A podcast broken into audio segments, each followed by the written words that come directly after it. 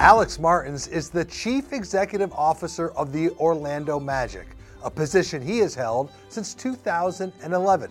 He began his career with the Magic in 1989 as the team's public relations director and became the team's COO in 2006. Alex Martins led the Magic as the team won Sports Facility of the Year in 2012 at the Sports Business Awards. Amway Center was actually a nominee in back to back years and then won in 2012. But Alex Martins has a deep history in sports. He started as an assistant in Villanova's Sports Information Department and had stints at Georgetown, the New Orleans Hornets, and the Cleveland Browns before joining the Orlando Magic in his current position. And he joins us on SBJ I Factor, presented by Allied Sports. Alex Martins, great to have you with us today. Thank you, Abe. It's always great to be with you. Well, you know, we start the I Factor, as you know, about people's, I would say, journey. So I'd love to hear about your youth and how that influenced your career path in the sports business. Well, Abe, you know, I'm a first generation American. Uh, my parents uh, were born in Portugal, and uh, they came over to this country right before I was born. And so, uh, you know, that experience uh, really was was the building blocks, you know, for my career overall. First generation to go to college in my entire family, and first generation, uh, you know, to graduate from college. So, I think it was all about hard work growing up, you know, and I learned that from my parents. Uh, working hard, working hard for everything um, that that you accomplish uh, and that led me, you know, ultimately to to work hard in school, work hard in high school, and and to get into uh, and graduate from Villanova. Um, and and Villanova was a great influence on my life, not just because of the education that I received there, but also it really influenced my entry into the sports business. So, where did you grow up? And your parents they landed where in the United States? Uh, they landed just outside of Newark, New Jersey. So I grew up in a little town outside of Newark called Kearny, uh, a soccer town. Uh, some people may, from a sports perspective, remember Tony Meola and yeah, sure. you know, some of the U.S. soccer players that came from Kearny. Uh, I went to the small Catholic high school there. Um, 27 in my graduating class. Mm. Mm. only nine of us were were males, uh, so it was a real small school. Um, but uh, in a small town as well. Did sports play a role in your youth and your life? And were your parents sports fans, or was there any sports fandom in the Martins family? Well, there was sports fandom coming from Europe, uh, particularly with my father in soccer, right? Um, and he was a big soccer fan, and you know followed um, you know the Portuguese soccer league, etc. Um, but growing up, I was a big sports fan um, you know, following really all types of sports, you know, college sports, professional sports. I played soccer myself, you know, through my middle school years and my high school years. Uh, and also, you know, participated in our other high school sports teams as manager of the basketball team and manager of the baseball team, et cetera. So I was involved in sports growing up. And then at Villanova, talk a little bit about what you studied, Alex, and how that I know you worked in the SID department, but how when did the vision that you wanted to work in sports business really come to fruition? Well, Abe, I went to Villanova because of the business school. You know, I had no intention of going there to get started in a sports career. Really didn't have my eye on getting into a sports career at that time but I was on a federal work study program. So I had to go to the work study office when I first arrived on campus and find a job on campus to fulfill, you know, my federal work study program. And so I go to the office and, you know, I look on the board and there's a, a job in the sports information office, you know, um, in, in the athletic department. I said, wow, that'd be fun. You know, I'm a sports fan and, you know, I can help them out, you know, in the sports information office, learn about sports a little bit more. And I did that for my entire time that I was there at Villanova. But the key was that you know I started working closely with the men's basketball program in my late sophomore, early junior year. And long story short, Villanova wins the national championship in 1985 in, in basketball in my junior year. And that was the spark that really got me going in terms of wanting to work in the in the sports business. And for those that aren't familiar with that team, talk just just mention briefly that Rollie was the coach, right? Massimino. Rollie Massimino was the coach, and, and that was that was the famed almost perfect national championship game, right? So we were playing, you know, our, our bitter rivals in Georgetown in the national championship game. Huge, huge underdogs.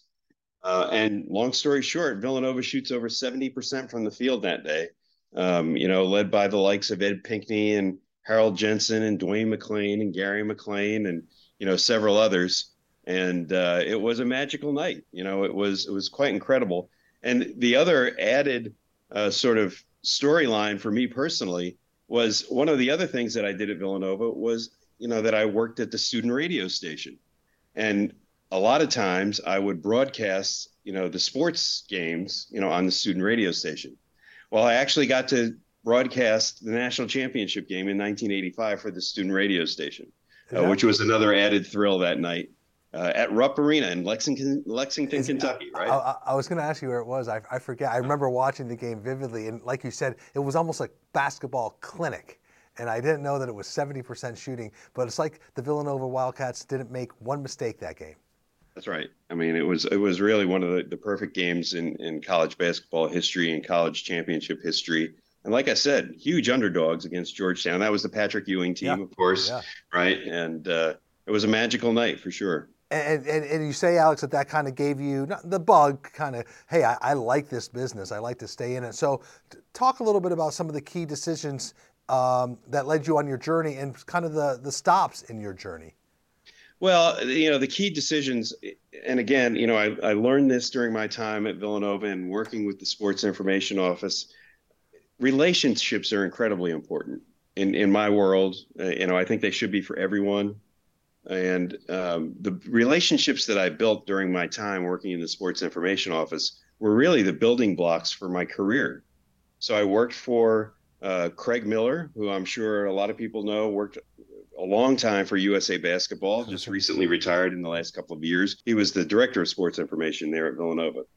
And uh, the gentleman who was his assistant, Dave Coskey, at the time, uh, left there to become the PR director of the Philadelphia 76ers. Uh, so when I graduated from Villanova, I didn't immediately have a job in the sports industry. So, you know, Dave contacted me and he said, come work for us on game nights at the 76ers, you know, be an intern for us at the 76ers and continue to sort of gain your experience. So you take that experience of, you know, working part-time and as an intern with the 76ers. Well, fast forward a couple of years later, and I'm at Georgetown you know, working in a full time capacity as the assistant sports information director at Georgetown. And I get a call from Dave.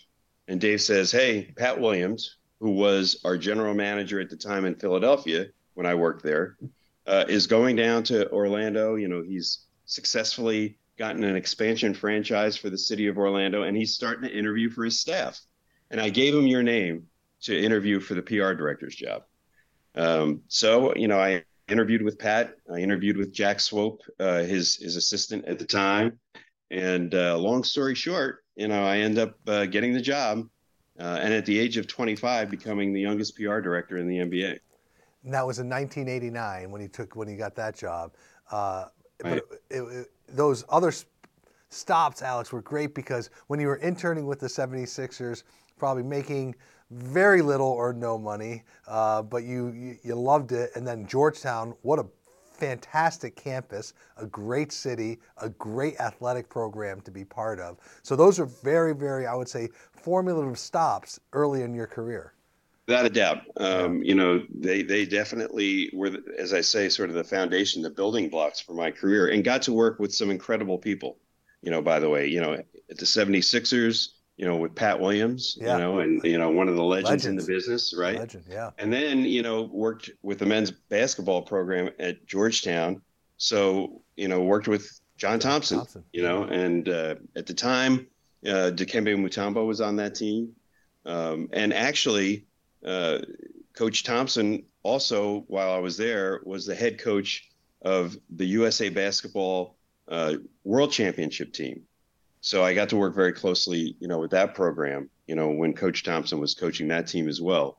So all real building blocks, great programs. I got great experience, uh, got to work with legends in the business mm-hmm. and, and really learn and, and develop even more relationships. And just a couple before we move on, like that Sixers team, I bet probably had Barkley uh, at that time or not? Or so so the interesting thing about Barkley uh, is that you know one of my uh, duties, you know, as as an intern, as a part timer, was to keep Charles out of trouble. Um, so I became very close with Charles. You know, a relationship that is you know strong today. Uh, Charles and I, you know, have, have stayed very close over the years. Uh, but it, you know, we were rookies at the same time in the NBA. Fun. I mean, that was an interesting team because you had Doctor kind of sunsetting or, or, retiring, and he had Charles coming in, and they actually built a pretty interesting team there in those early years. And then, of course, if people don't know the story of Pat Williams and everything he did to get an expansion team in Orlando, that alone was an amazing story. And then you were there in the in the early days. But then you also had some you had some other stops, Alex, even before you returned to Orlando. Like I said, Cleveland was a was a big part of your life as well. Without a doubt, you know, I had been with the with the Magic uh, just about ten years had worked my way up in the organization, you know, always wanting to learn, always wanting to grow, always wanting to take on more responsibility. So during my time with the Magic, you know, after, you know, serving the early years as the PR director, went into, you know, overseeing broadcasting, then ultimately, you know, before I left was the interim vice president of marketing. Uh, and was recruited away, uh, you know, to to Cleveland when the Browns were coming back you know, of course, we all know when they moved to Baltimore, there was a lapse there of, uh, you know, football in Cleveland. But the team came back under the ownership of Al Lerner and his family, and uh, he hired Carmen Policy, you know, to be his CEO. And by that time in my career, I obviously was, um, you know, very integrated into the business. Really watched those that were successful uh, tried to gain insights and inspiration and you know from those that have been successful in the business. And one person at that point in my career that i had always sort of hoped to work for was carmen policy. Of course carmen was the longtime ceo of the 49ers won five super bowl championships you know with with the 49ers. Uh, so this opportunity you know came up to to work very closely with carmen in cleveland uh, as the senior vice president of uh, community and public affairs and overseeing, you know, broadcasting and some other things, you know, that I had the experience in, of course, the PR team.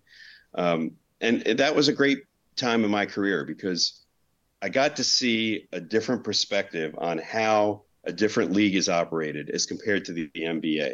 You know, having sent, spent a, a decade in the NBA and now having the opportunity to work in the NFL and to work for someone as experienced and successful as Carmen, it really gave me a different perspective on team operations and, and how leagues operate differently.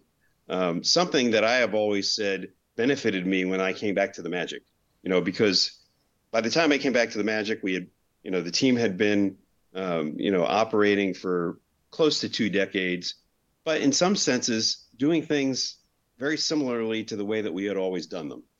And that experience in Cleveland really helped me to come back to Orlando and say, hey, you know, there's a different way of doing this and perhaps we could be a lot more successful if we did it in a different way than we've accustomed been accustomed to doing it in Orlando. And that experience really helped me to sort of relate back to the changes that needed to be made in order for us to be successful, you know, in Orlando. We'll return to this great conversation after a quick break.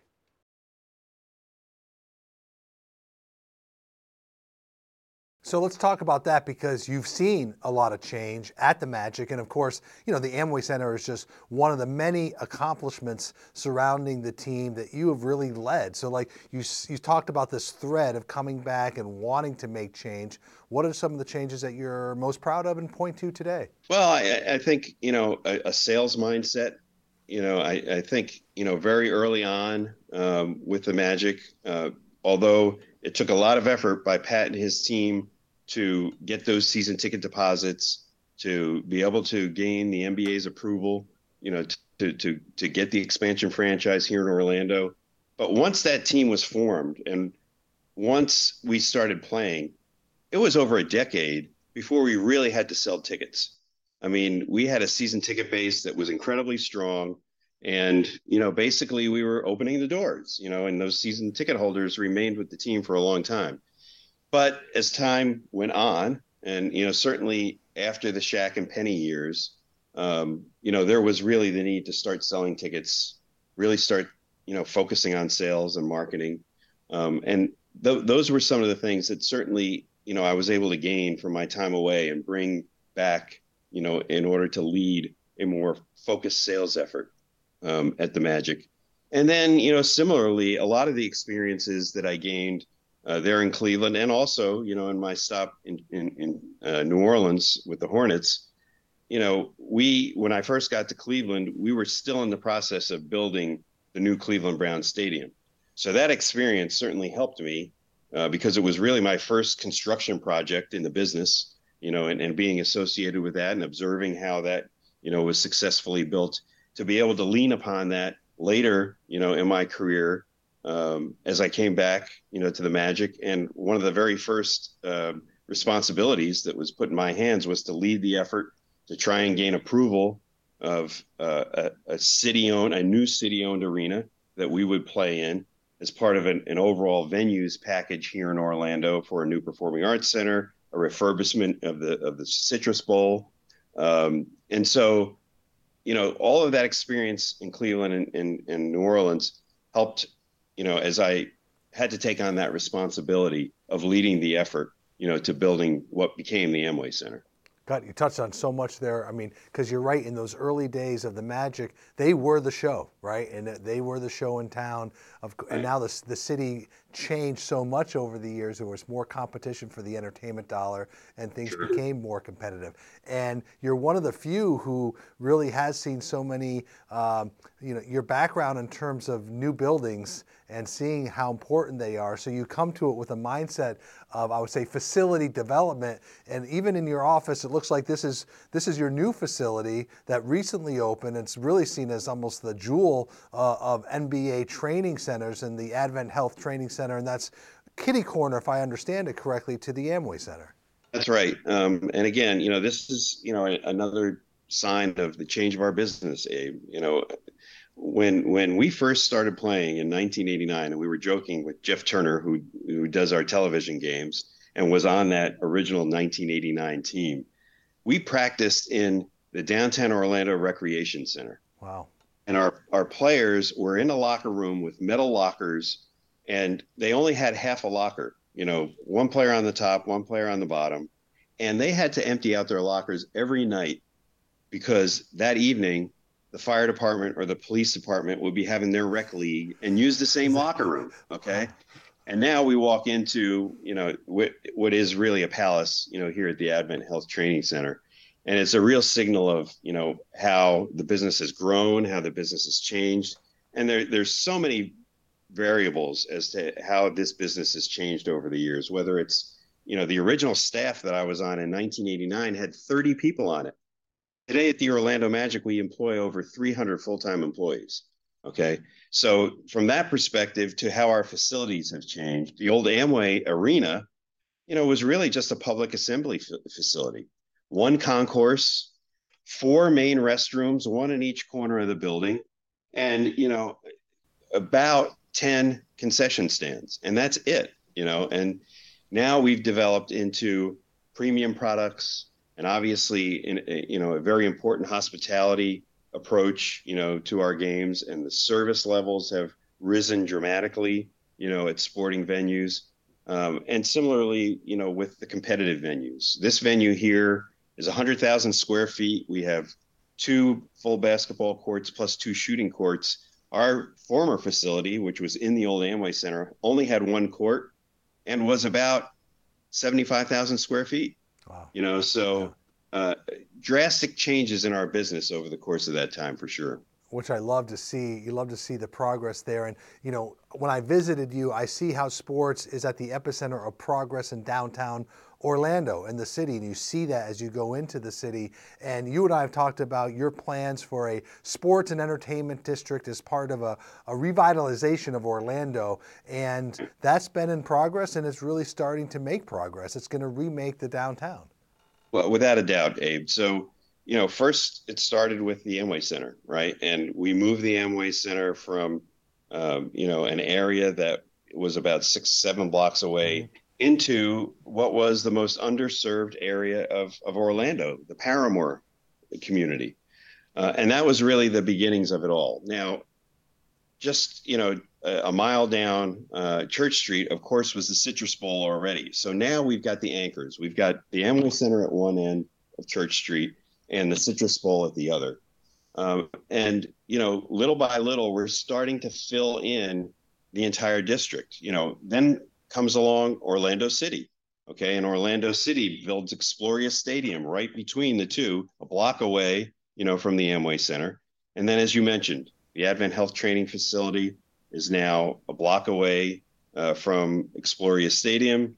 It's catty corner to the the uh, the Amway Center, and then there's this plot of land right outside of the front door of the Amway Center, right outside of now the front door of the Advent Health Training Facility, eight and a half acres, uh, where we intend with our our development partners to build you know a full sports and entertainment district uh, to include a hotel, uh, some residential, uh, an office building where ultimately the Orlando Magic headquarters, you know, will be in the future, um, as well as a music venue, uh, you know, from one of the top, uh, you know, promoting companies, music promoting companies in the nation, in the world, uh, and then a mixture of sports and entertainment type retail, some restaurants, you know, maybe one of these new modern bowling facilities and the like. Um, so, you know, that's starting to come to fruition um, along with our development partners. Um,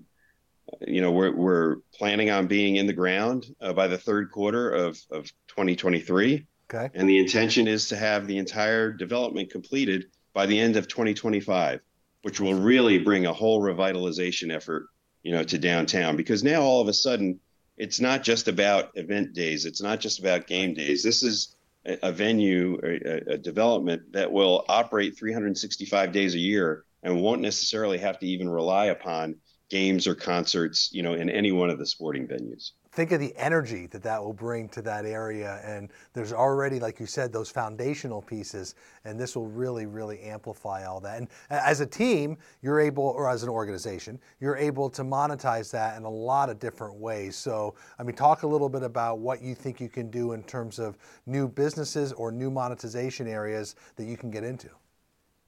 Well, we certainly look and hope to, you know, get into, you know, new categories and, and new partners that perhaps haven't touched the sporting venue in the Amway Center, but are in the entertainment space or in the restaurant space, in the hotel space. And, you know, we will oversee all of the uh, sales of, of any of the um, signage, et cetera. You know, I mean, it'll be a very dynamic development with, you know, a lot of video display and a lot of interactive signage and uh, the Magic will be responsible for the sales of all that. So we certainly hope that that opens a lot more doors than than that have been open to us in the past, and we are able to grow that partnership base, which we've been quite successful at, you know, in the Amway Center, but grow that even further, you know, with these uh, other categories that we may not have been touching before. And I believe it's been reported that is the plan though to to, to sell naming rights to the to the buildings uh, or to the complex we're certainly going to you know look look at that you know and, and see if there's an opportunity to do that. I mean we don't have a name you know for the complex at all. So um, you know naming rights obviously is is you know part of our our world and part of our business. And uh, you know we've been through that process before and and uh, we'll be through through it again. And um, you know certainly naming rights is something that we're going to look very closely at there. So before we move on to more about you feel good about the business team is playing better. You, well, it's, it's, a process, but I know yeah, that you have right. some pieces uh, to the foundation of the team for the on the court product, but certainly off the court, you have to feel really bullish about the, the future of the organization. Without a doubt, Abe. Um, you know, we've, you know, even before sort of this young group of players that, you know, is, is starting to come along uh, on, on the court, um, we've had great success since the end of the pandemic um, in in selling, you know, uh, our our team and selling our building.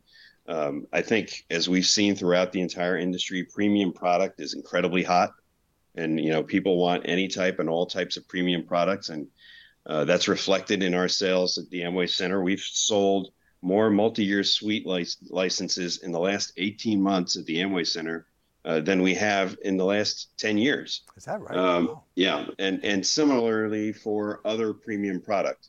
we're sold out of all of our courtside uh, seats for the first time in a decade.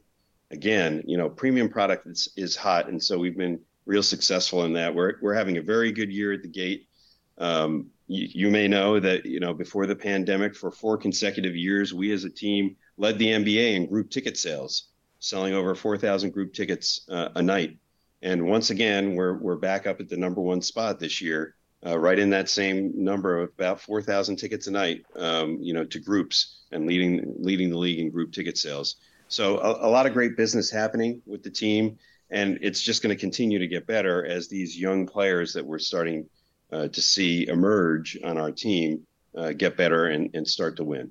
Well, it's good, uh, encouraging news on group sales because group sales seem to be the last thing to come back, you know, right. after COVID. Um, well, we're going to get into some quick hitters here about okay. you. Uh, what I've always admired about you, and you and I have talked about this, you came up from the PR side, and v- not very few, but generally the CEOs are coming from the business side. Many of them are lawyers. Uh, many of them have their MBAs from Harvard. I've always admired that, like you're, you're. I'm like one of you, like a, a writer, a storyteller. You come up from the PR side. How did you do it? And other tips for people on the communication side who want to be in your job. Well, it's it starts with hard work, yeah. you know, and and it, it really, you know, I I've always worked hard, you know.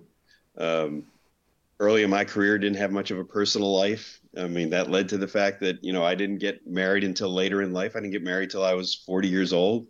Um, so really had focused a lot of my time and effort, you know, on my career and building my career and working hard. And um, so hard work first and foremost. Secondly, you have to approach this like you're a lifelong learner. Okay.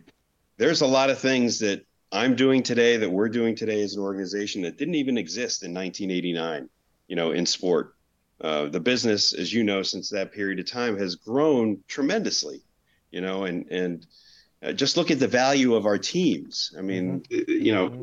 the, the the DeVos family bought the Orlando Magic in 1991 for 89 million dollars. Well, we know what the values are today. The average, you know, NBA franchise is valued at over two billion dollars, right? So the business has changed tremendously. Um, so you have to be a lifelong learner. You have to adapt. You know, you have to constantly innovate. Um, and I think those are the kind of things that I've really focused on. Uh, and we said it earlier, but in my opinion, success in life is about relationships as well. You know, building great relationships within, outside of the business, you know, to help you grow yourself, grow your business. Um, and then, you know, I, have always professed, and, you know, I tell young people in the business this all the time you need a personal board of directors. Hmm. You know, you need a group of five or six people that you can rely upon, that you can get advice from, that you can bounce things off of. And believe me, all of us in this business, we want to help young you know executives coming up in the business out so that they can be successful. So if someone ever asks me to be on their personal board of directors i absolutely say of course you know i, I want to help you. You know i want to help you grow your career. I want you to be successful. And i think everybody should have you know that you know people who are in this business different segments of our business uh, that you know can help them grow and, and can give them advice that also re- reflects your standing in the orlando community alex where you're very active you're on number of boards, but it's not just be, since you become CEO. You've probably been very active in that community from, from the time you were there, and I think that certainly uh, led to your giving back, but also led to you learning from other industries, and probably informed your your style and your decision making. Without a doubt, Abe. Yeah. You know, I, and you're right. You know, I have uh, I have been on a number of different boards uh, you know, from the early days of, of being here in Orlando, whether it was the very first board that I was on at the Coalition of the Homeless or working my way through, you know, the Chamber of Commerce and the Economic Partnership, ultimately being chair of those boards. And now today, you know, being chairman of the board at the University of Central Florida. Um, you gain a lot of experiences from that. Look, I mean, people who are on my personal board of directors that I rely upon uh, for advice and, and bouncing ideas and, and concepts off of. You know, three of them are former presidents of the Walt Disney World Company. You know, so yeah. you know, and all of that came from interactions that I had with him on boards. You know, here in Orlando. So it's an important component. Um, you know, for me, it's about giving back. It's about being uh, a leader. You know, here in our local community. But I've benefited from all of that tremendously as well. All right, management style. How what what's it like? How do you lead? Well, um, I you know I like to lead with empathy. Um, I certainly like to be a motivator.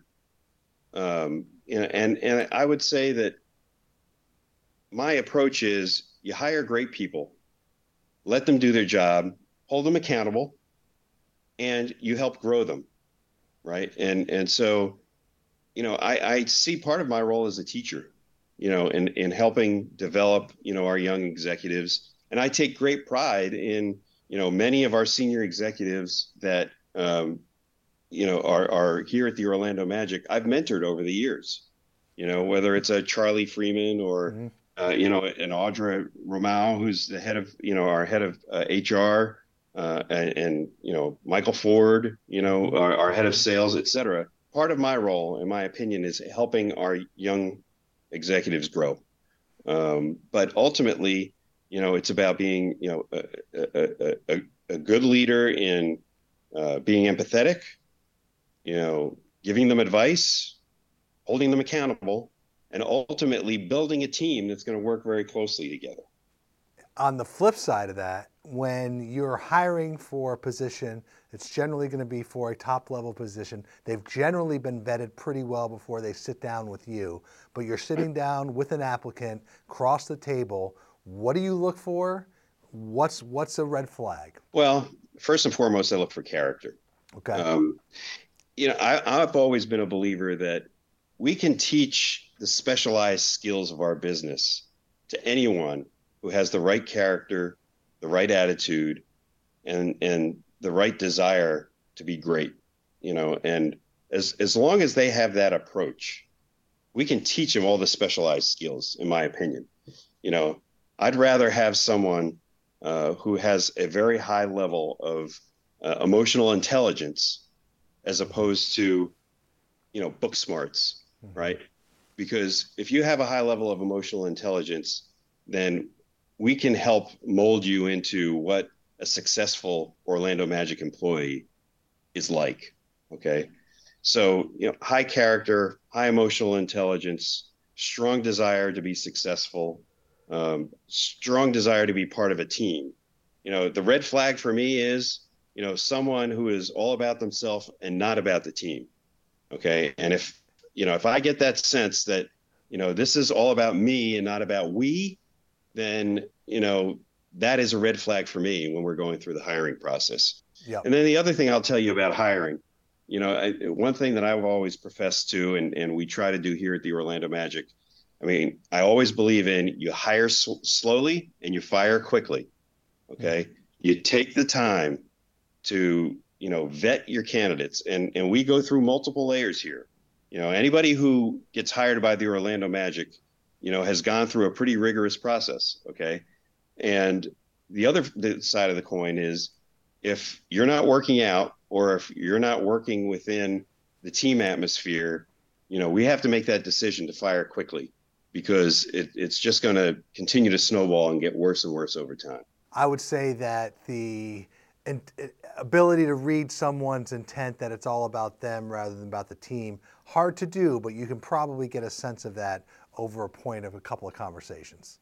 Without a doubt. Yeah. And, and again, that's part of that, that process of hiring slowly. slowly, yep, yep. Oh. All right, my last one that I need you to finish this statement, please. The sports okay. industry needs to do a better job of hiring employees that look more like our fan base. And in that, I'm saying we need to do a better job of diversity, equity, and inclusion. We're doing it a better job of it today than ever before. Mm-hmm. Okay. And I'm proud of the fact, for example, that we've got so many, you know, black head coaches in the NBA, but across the industry, that's not the case. And uh, I think it's also not the case uh, across our front offices. I know we can do a better job at the Orlando Magic, and we've been very focused on it more and more over the last several years. Uh, but you know, people of color in our front office need to be of greater number than they are today, and and we're focused on that. We need to do it, but we, I think we need to do it across the entire industry. Um, and then if I if you give me a second opportunity, I would say we're doing a better job of hospitality today than ever before in our industry, but we still need to do a much better job of it. I mean, we need to give more, not less. Okay. The experience needs to be one that is better than any other entertainment experience that anyone ever has. Okay. And I think in a lot of cases, we're doing that and we are doing it better than ever before. But I think as an industry, we can still do a better job at that. I love that point because I will still say sometimes going to a sports event is not the easiest, most intuitive experience uh, for anybody, uh, let alone for families. Uh, so I, I, totally agree with you there. Yeah, yeah, and, we uh, we need to learn from other industries too, and I know we are. We are, you know, but yeah. we we still we still need to do a better job. But you have certainly uh, seen so much change. And like you said, we've as a, as a sports industry, we've made tremendous progress. We are really de facto industry leaders in American society in terms of the way we do things. But to your point, there's a lot of areas we can do a lot better. But Alex Martins, you've had an incredible career, still very young, but the journey already has been so, so impressive. And you've touched so many different markets, so many different people, so many different levels of, I would say, leadership. So uh, for SBJ's I Factor, we love having you on because you, like I said, led the Magic in winning Sports Facility of the Year at the Sports Business Awards in 2012. We wish you continued success. We will talk to you down the road. Thanks very much, Abe. Thanks for having me.